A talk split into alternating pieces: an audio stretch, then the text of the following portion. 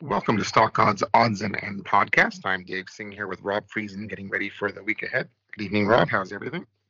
Hey, and everything's going good. And guess what? I mean, it's almost midnight here um, on the West Coast, but we are getting this thing done earlier than Sunday night, so that's good. Burning the midnight oil, literally. we we wanted to uh, we wanted to give it to uh, people earlier, uh, and hopefully they can benefit from that. So. Um, all right, let's get started here. It's Saturday, July 15th, and um, you know, you brought up a good point earlier, and I put this into the slide thing, and um, you were saying that people probably don't uh, know how to curate seasonality properly. So I just wanted to take a few minutes and go over this. Um, so I've highlighted what the screener should look like. So if you wanted to do the third Friday, which is typically expiration, and you wanted it for the same month. So it'd be like July uh, is what you're thinking is because it's upcoming at the end of this coming week here on Friday is expiration Friday. It's not a quarterly, but it is a monthly expiration. But we want to just focus on that as an event. And so you can choose, you know, stocks you can choose your market you can choose your watch list can be s&p 1500 500 you know 100 could be the russell whatever you like. Um, you'd have to go back in the date to the year before because because you can't go forward because we haven't arrived there yet. So this the data is from the previous year going back. So we go to july 15th when you're choosing the date, you'll see the third Friday because the first Friday of the month was actually the first day of the month. So the first day and the Friday, the first Friday were the same. Um, and so the third Friday was the 15th. Um, kind of came early last year. And, um, you know, you can see by these numbers, the seven month, the fifth day of the week, which is the Friday, and the 28th um, week of the of the year. So you can kind of see that you're into the right. Um, and it was the 10th business day back then. So um, so you kind of had a expiration sort of mid-month seasonality compounded as you did the first trading day and the first Friday was compounded. So there was a lot of compression last year. And we were right in the middle of a summer rally too. So it was interesting. Um, you look back period 2000 days and you want like minimum four events that means that something's been around for at least four years. So uh, we do have the option to choose all months so you can always choose the third friday for all months or the same month. If you want only to focus on july it would be the same month. So i put some notes here. You have to go back in time. Now the dashboard does it for you but it doesn't have all the symbols or feature you might want. Additionally, you cannot export a CVS file from the dashboard. So that the dashboards are great because it's it's doing all this behind the scenes and bringing it to to the forefront. So it makes it easy, but you can't export it. Okay, so um, you know probably a good idea is to check the symbols that you curate here with the dashboard. So our dashboard is kind of forward looking. You go to it and you can see what's upcoming for this Friday. So you curate here th- with this approach by going backwards, and then you'll see your symbols, and then you can go to the dashboard and compare the seasonality. It's the seasonality almanac vault is what we call the dashboard, and they should agree. You can export, then sort, take your top long ideas and your top short ideas, choose another signal. So from the drop down, you can choose another signal. Now, remember when you're doing this to go forward now to, you know, July 14th, Friday uh, of 2023 for other signals. So don't make the mistake of leaving it on last year when you're going to other signals. This is this approach is specifically for when you're curating seasonality. Okay. And then you can take those symbols and again change your date, whatever, and then drop them in the symbols thing, save, and then run various signals and see if there's matches between the seasonality symbols that you came up with and any other signals that exist. So I hope that helps. Thanks, Dave, for the suggestion there. Appreciate it. No problem. Now, this is going to the web screener, I mean, the, the dashboard itself. So we were just on the web screener. Now we're in the dashboard with third Friday of July seasonality for ETFs. Okay, so you select the third Friday here. Month is July. It's doing all that stuff behind the scenes. It's bringing up that. One thing beyond just these, look at the symbol count. There's 104 ETFs. Now, there would be more if we change the price or we change the volume or both. There would be a change in the symbol count. But probably the symbol count would give you still this same sort of skew. So 28% are positive versus 72% are negative of the 104. So that's saying that this third Friday of the month of July is not necessarily a super bullish occasion. So that's important to note. Um, it seems to be a little bit of a pause in the month of July because month of July has good performance, mid-month seasonality, which we're still going through. It started on Thursday, and you know what Thursday and Friday did, and uh, we're still in it, um, and uh, it comes comes to an end. So uh, then it's the 9th through 14th business day. So we had the 9th and 10th. We got the 11th on Monday, 12th on Tuesday, 13th on Wednesday, and the 14th on Thursday. So it ends before this seasonality, which is historically softer. So isn't that interesting? Mm-hmm. Um, Dave, what do you see in terms of uh, some ETFs that interest you here?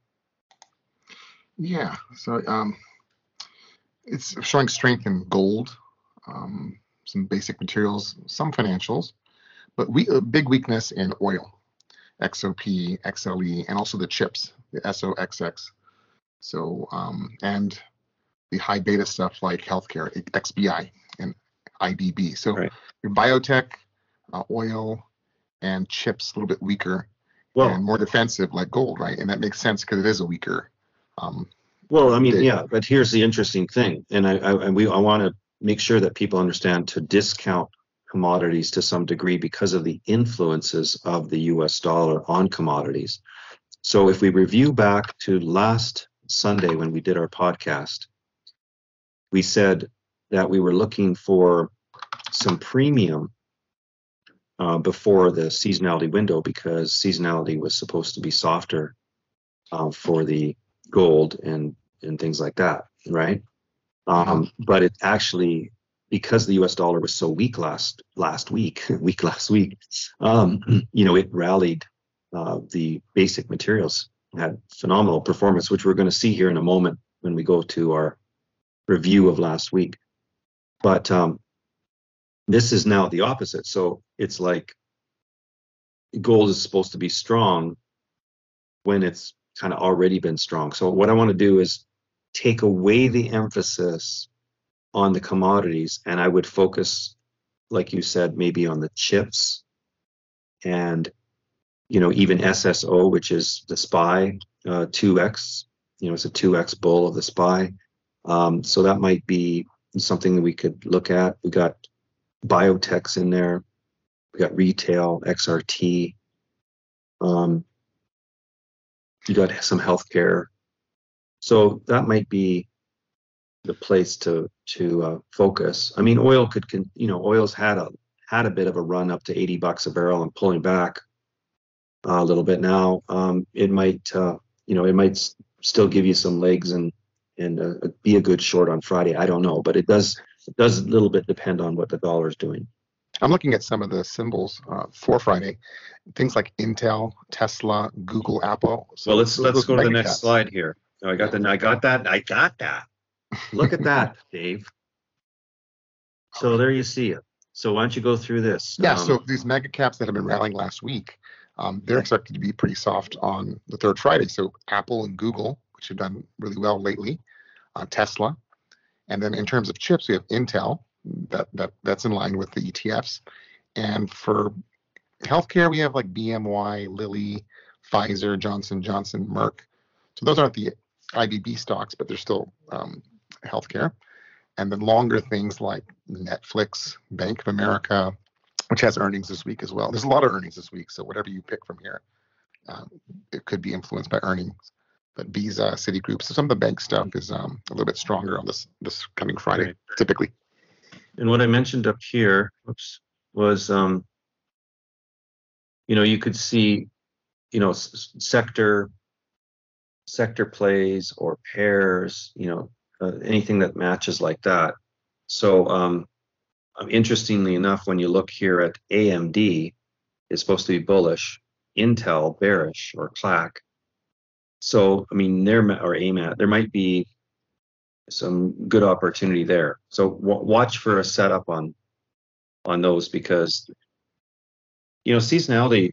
If if the stars are aligning in terms of the bonds and the dollar and you know kind of the the sentiment and things, um, and you get the seasonality calendar like this, and you see some some pair setups, um, it can really be very generous. So use it. All right. Um, anything else from here? No, that's that's it for the slide. Okay. So then we have the streaks. I want to point out a couple things. So so in our dashboards, we have more than just seasonality. There's a, a projected three-day return. So this is from the close of Friday to the close three days later. And you can compare it with the other dashboards. We have Bollinger Bands and uh, RS like that. Um, but again, the sliders will, you know, change how many symbols are in the count and things like that. Um, and then some of these symbols would change, obviously, if you move the sliders around. Uh, 10, 10 events, so there's enough samples here to say that it's could be somewhat statistically relevant, right, with that many samples. Um, the more, sometimes the better. Um, but then, of course, you miss a few opportunities, especially in the streak land, where you might have had a, an event that's only happened, you know, a few times. So if this is set at 10, that means that JP Morgan has had at least 10 occurrences of streaking six days in a row up, right? So these are bullish streaks. These are bearish streaks, meaning they've gone down. CCL down four days in a row prior to this three day return. That's happened 10 times. Um, oh, Dave texted me earthquake in Alaska just now, 7.3. That's um that's Pretty big. significant. It's significant. I mean, that's the same as what you get in California uh, with with the pretty big ones. Um, I mean, I, what, what was the Northridge? Was that 7.9 when you had Northridge I don't think it 1994? was. It was, low sevens. Oh, it was low sevens, but it did a lot of damage. The Northridge Yeah. one, I remember that. Um, wow, it's pretty pretty big, seven point three. 7.3 is big. Yeah, I'll take a closer look there when we're done. Interesting. Um, so I like this area of bullish reversals and bearish reversals. And if you're in a fairly robust market, I give more credence to the bullish reversals and more caution to the bearish. And then in you know trending markets, these can be pretty good. Um, like there's AMD showing up here, and it's also was noted on the seasonality for Friday, but it's uh it's up three days now. Um, trade desks up six. You know, Tesla's up four. Um, so there can be some great opportunities, but you know, we just had some bank earnings, and J.P. Morgan was one of them, and it was up six days in a row. Um, so watch for uh, pullback in some of the, these uh, extended areas. And again, this isn't like it's just happened one time. This has at least happened ten times. If you if you mouse over that on the actual da- dashboard, you will see how many events there are. So this says 73.7 odds of being down after this event historically, down as much as minus 1.8% in the three days, close to close, clo- close of Friday to the close three days later. Um, and be interesting to mouse over that on the actual dashboard and see how many events. Okay. So let's do a little bit of review here. Um, on Friday, we had one day uh, health uh, healthcare rally. Um, it was softer day before. Um, I know that for a fact, and it um, moved up 1.11 percent.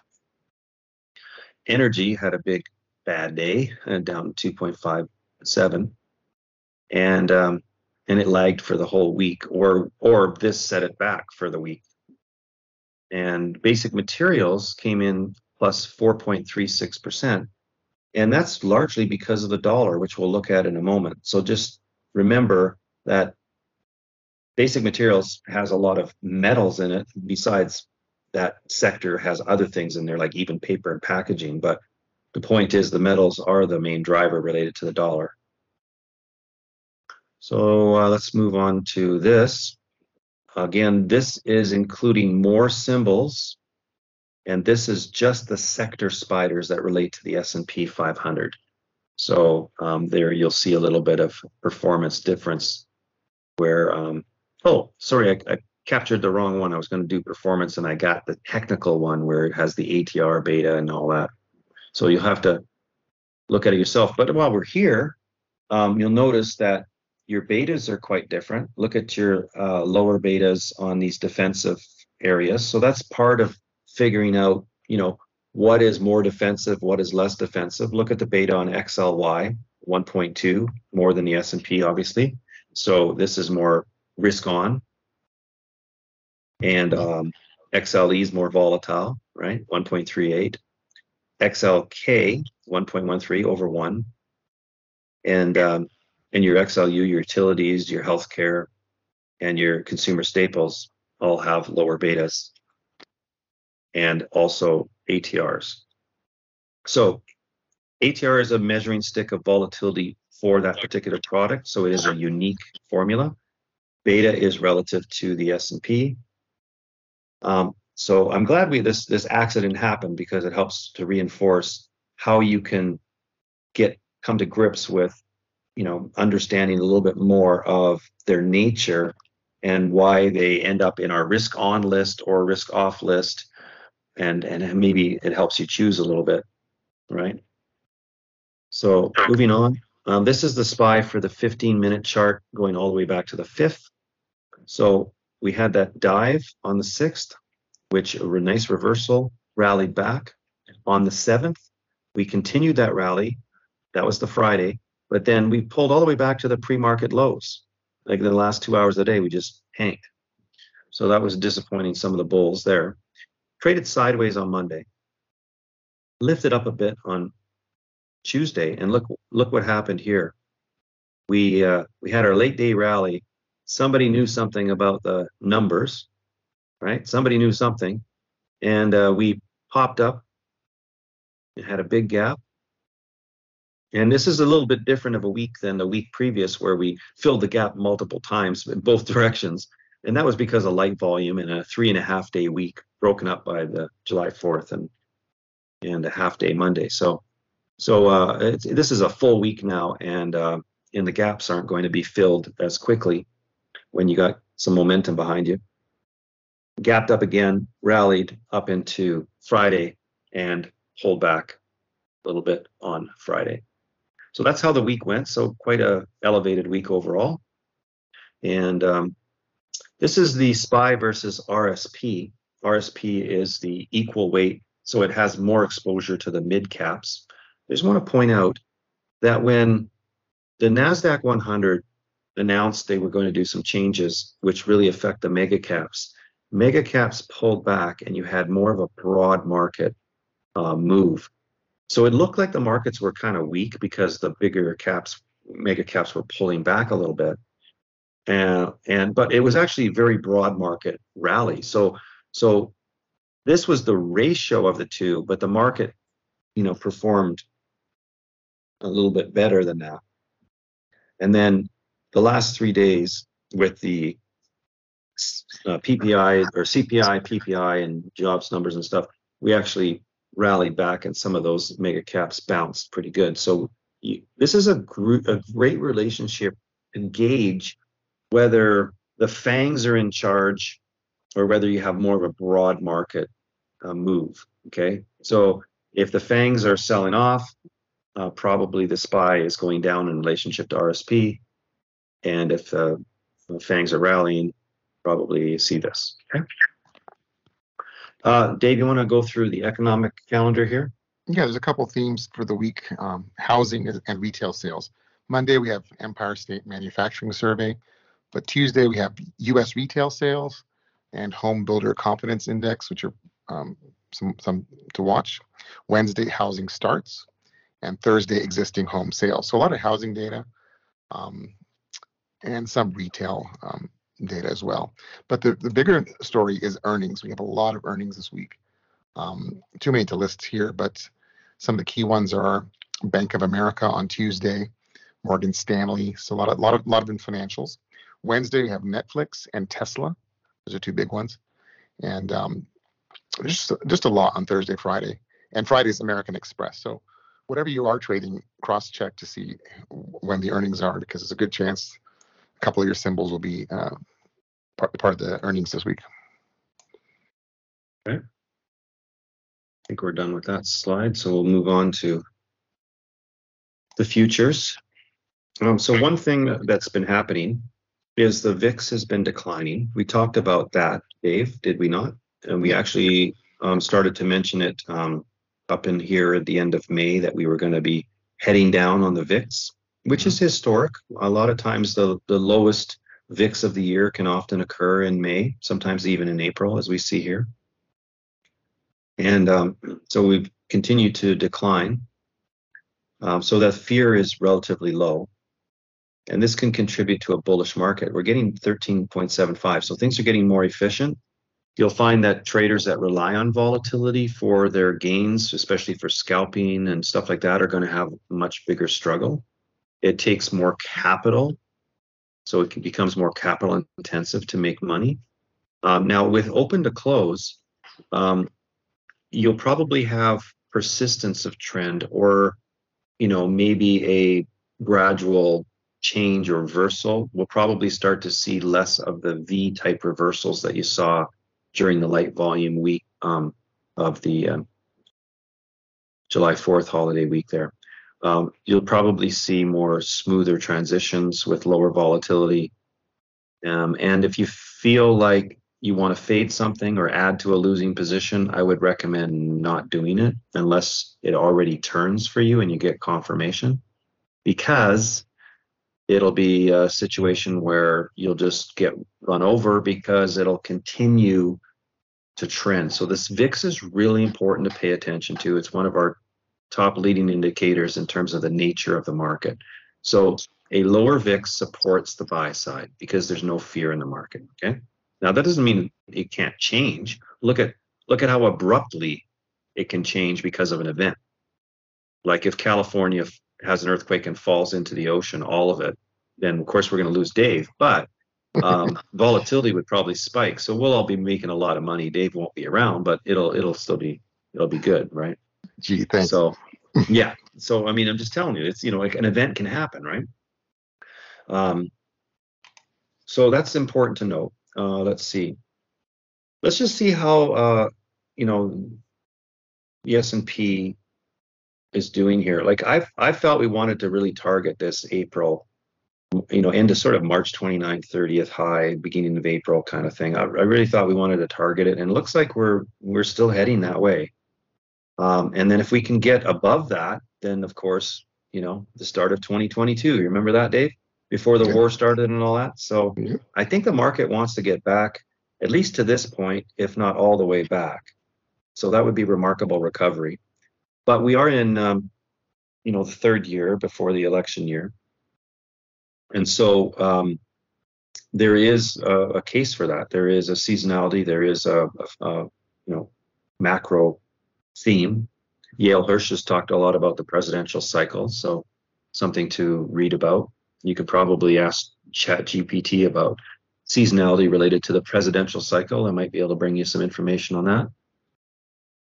Um, so nasdaq's been you know been stronger than the spy um, but now we've got these changes that are going to happen on july 24th with the with the change in weight so that will probably change how the nasdaq trades um, may not be as juicy as it has been directionally. I'm not sure, but could be one outcome. Let's look at energy here. This was our rally that we had for the week that sold off on Friday. That's why you see that poor performance on Friday, down quite a bit, over 2%. Um, it looks like we went bang into um, the 200 day moving average from the underside and we bounced back off that. Isn't that interesting? Happened mm. back here in April. So that could be why we we had the sell off on Friday there. Because the dollar, let's go to the dollar here. The dollar is popped up a little bit now. But look at that streak, Dave. Yeah. Right? I mean, again, we were talking about it potentially getting weaker. Why?